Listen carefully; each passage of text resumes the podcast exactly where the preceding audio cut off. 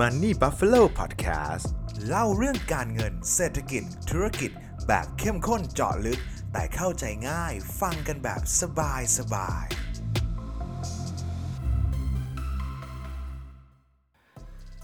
เกิดอะไรขึ้นกับตลาดอสังหาริมทรัพย์ในเมืองไทย โดยเฉพาะตลาดคอนโด ที่อาจจะส่งผลทำให้ราคาไม่สามารถปรับขึ้นได้มากนัก วันนี้เรามาหาคำตอบด้วยกันนะครับ ยินดีต้อนรับทุกท่านนะครับ กลับเข้าสู่รายการ Money Buffalo Podcast นะครับ วันนี้นะครับผมก็จะมาชวนคุยเกี่ยวกับสินทรัพย์การลงทุนหนึ่งแล้วกันนะครับ ที่ผมเชื่อว่ายังไงยังไงก็น่าจะยังได้รับความนิยมแบบข้ามยุคข้ามสมัยนะครับ นั่นก็คืออสังหาริมทรัพย์นั่นเองนะครับ แต่ว่ายุคนี้ถ้าเกิดผมว่าถ้าเกิดเราคุยคุยกันพูดกันนะครับ สินทรัพย์ที่น่าจะขึ้นมาในใจแรก ๆ ของหลาย ๆ ท่านเลยนะครับ ก็น่าจะเป็นหุ้นบ้างคริปโตบ้างใช่ไหมครับ แต่ว่าจริง ๆ ถ้าเกิดลองไปถามยุคคุณพ่อคุณแม่นะครับ ผมเชื่อว่าอสังหาริมทรัพย์เนี่ย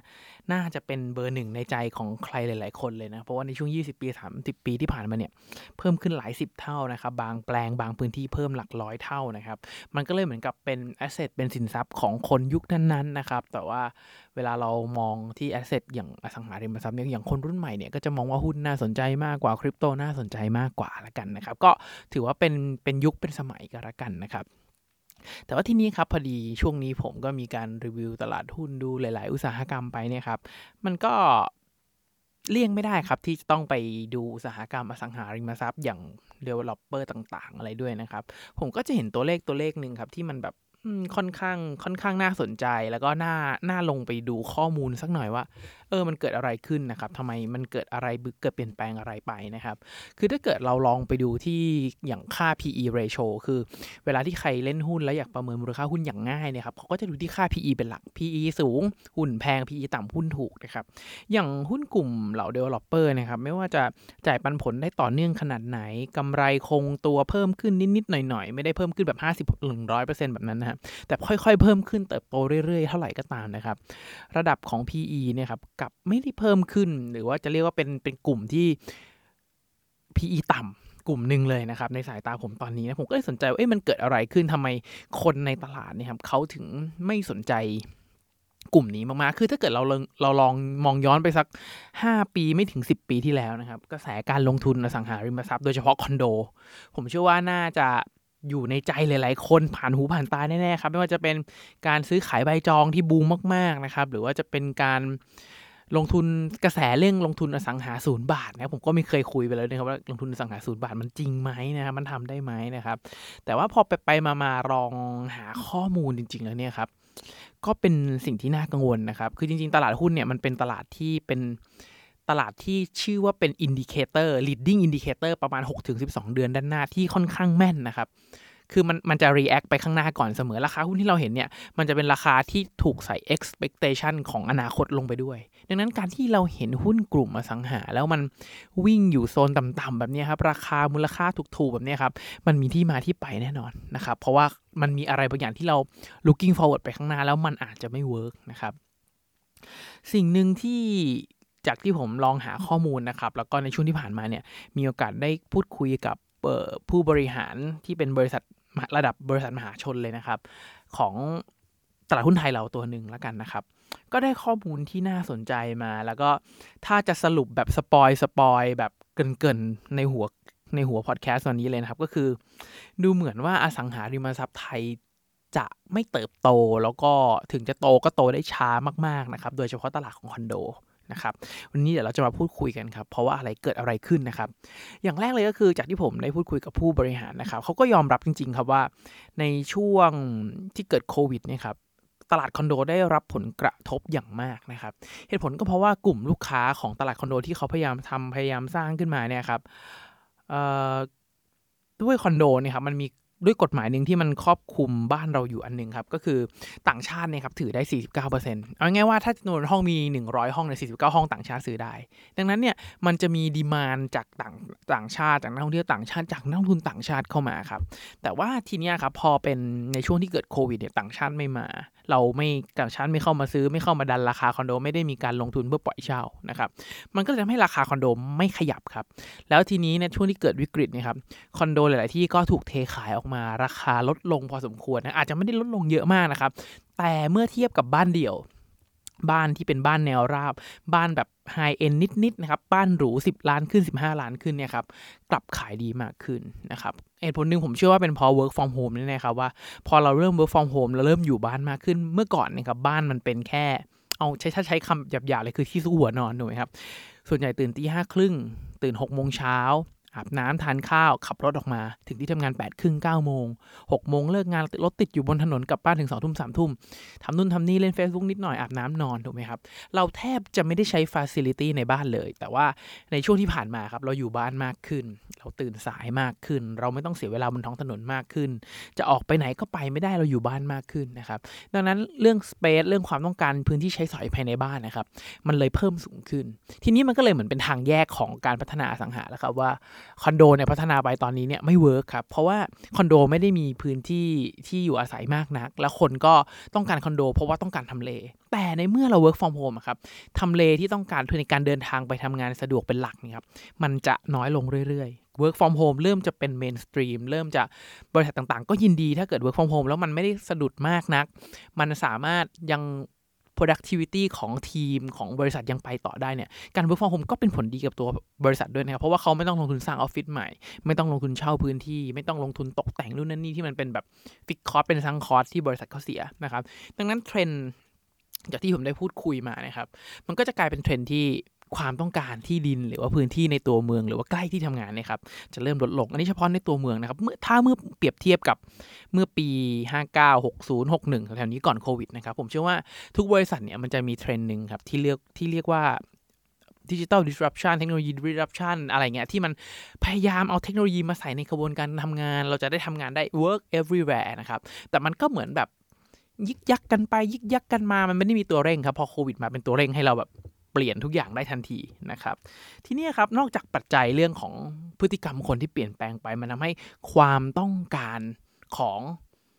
ที่ดินกลางเมืองพื้นดินคอนโดทำเลที่ดีนะครับมันน้อยลงมันทำให้ที่ดินพวกนี้เหมือนถูกแช่แข็งแล้วราคาไม่ขยับนะครับ ส่วนใหญ่คนที่ถือที่ดินพวกนี้อยู่เนี่ยเขาไม่ได้เป็นคนที่ร้อนเงินหรอกครับ ไม่ขึ้นก็ไม่ขาย แต่ราคามันนิ่งครับมันไม่มีการเปลี่ยนไม้เปลี่ยนมือเท่านั้นเองนะครับ ทีนี้อย่างที่ผมเกริ่นไปว่าต่างชาติไม่เข้านะครับ ราคาที่คอนโดมันก็ไม่ถูกขายหรือถ้าเกิดใคร ได้นั่ง BTS นะครับ หรือว่าขับรถผ่านคอนโดตอนกลางคืนกลางคืนกลางคืนหน่อยนะครับ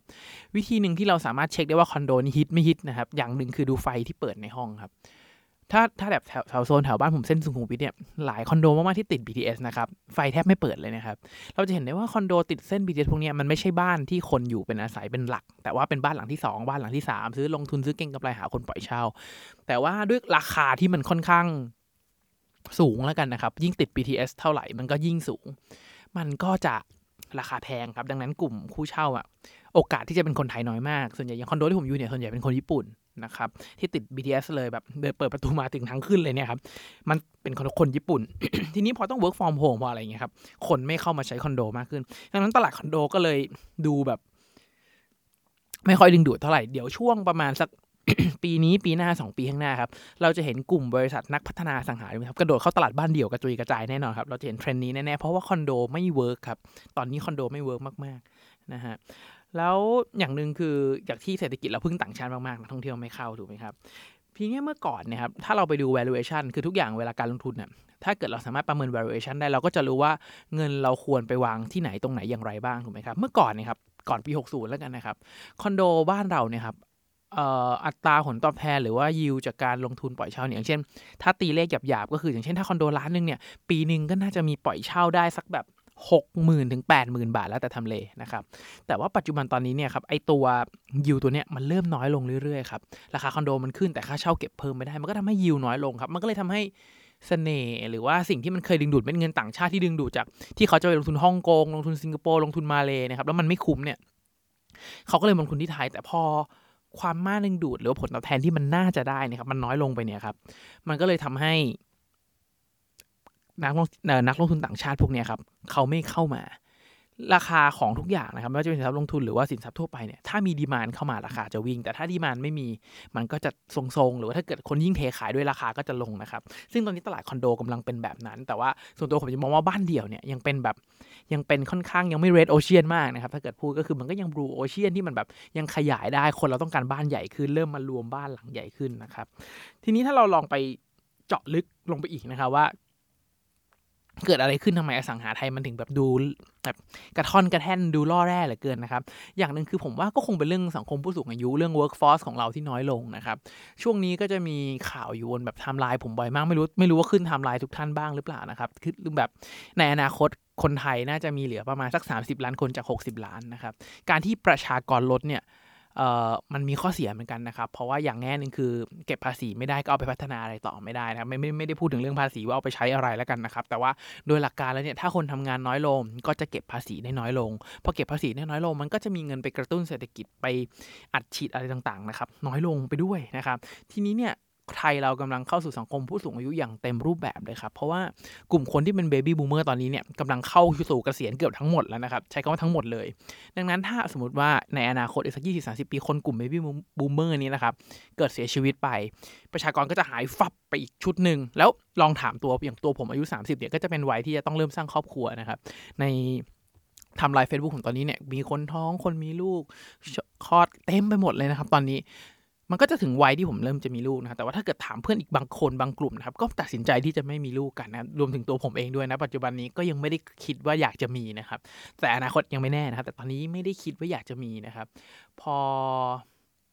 พอมันไม่ได้อยาก พอมันไม่ได้อยากจะมีอะครับ มันก็เลยรู้สึกว่า อัตราการเกิดต่างๆ มันก็จะน้อยลงด้วยเมื่อก่อนสังคมไทยเราถ้าเกิดไปยุคเบบี้เบบี้บูมเมอร์ยุคนั้นนะครับมีพี่น้อง 5 6 คนนะครับรุ่นผมมี 2 คน 3 คนนะครับแต่รุ่นผมเนี่ยน่าจะมีคนเดียวหรือว่าถ้าโดยเฉลี่ยแล้วผมว่าไม่ถึงคนด้วยซ้ำดังนั้นมันเลยทำให้ยิ่งคนน้อยลงนะครับมันเลยทำให้ GDP ยิ่งน้อยลงแล้ว ถ้าเราลองไป track ย้อนหลังนะครับ แท็กตัว GDP ก็ตามนะครับ หรือว่าแท็กตัวราคาสังหาริมทรัพย์เนี่ยเราจะเห็นได้ว่าราคาสังหาริมทรัพย์กับ GDP เนี่ยมันค่อนข้างล้อเลียนกันไปในทิศทางเดียวกันนะครับ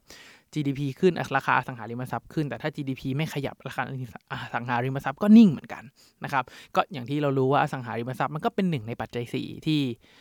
เราต้องกินต้องใช้นะครับ ถ้าเรายิ่งมีเงินในมือมากขึ้นเงินส่วนหนึ่งมันก็จะกระจายเข้าสู่อสังหาริมทรัพย์อย่างแน่นอนนะครับ ดังนั้นปัญหาที่น่าท้าทายของสังคมไทยในอนาคตเลยครับ ก็คือเรื่องของ GDP ที่มันจะไม่โตนี่แหละครับ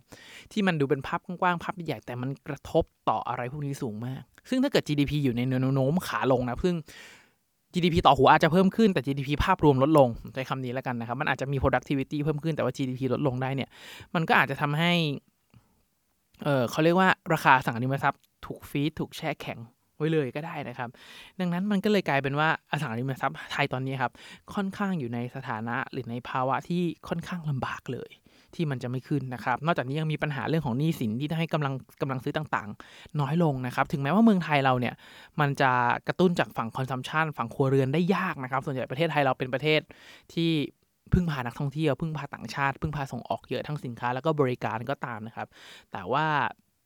ถ้าเกิดมันกระตุ้นไม่ขึ้นนี่มันยังชิดเพดานขนาดนี้นะครับรวมถึงมันมีมาตรการต่างๆ ที่ทำให้คนเป็นเจ้าของบ้านเจ้าของอะไรได้ยากขึ้นนะครับเราถึงเห็นช่วงที่ผ่านมาครับว่า เริ่มมีกลิ่นว่าจะให้ต่างชาติเข้ามาถือครองที่ดินบ้านเราได้แล้วนะครับ ก็เป็นเพราะเหตุผลพวกนี้แหละครับว่าต่างชาติเขาหายไป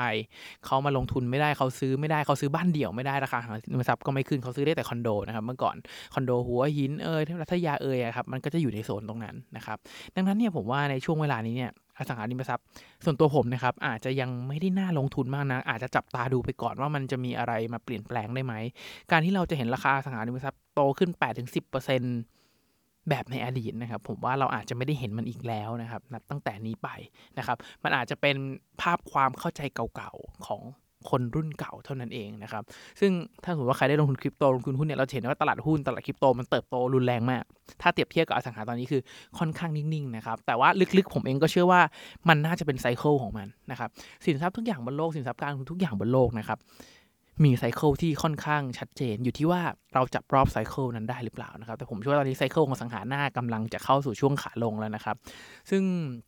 ถ้าเกิดใครไปฟังแบบ Opp Day หรือว่าฟังประกาศฟังสัมภาษณ์ของเหล่าผู้บริหารบริษัทอสังหาริมทรัพย์ขนาดใหญ่นะครับ ก็จะเห็นเขาบอกว่ามันไปได้โตได้นั่นแหละครับ แต่ผมก็เข้าใจว่า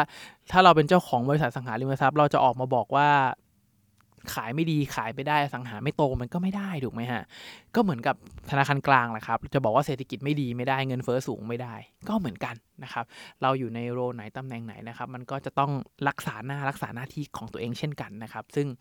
ผมก็เชื่อว่าเราก็จะต้องตีความต่างๆ ที่เขาออกมาพูด แล้วก็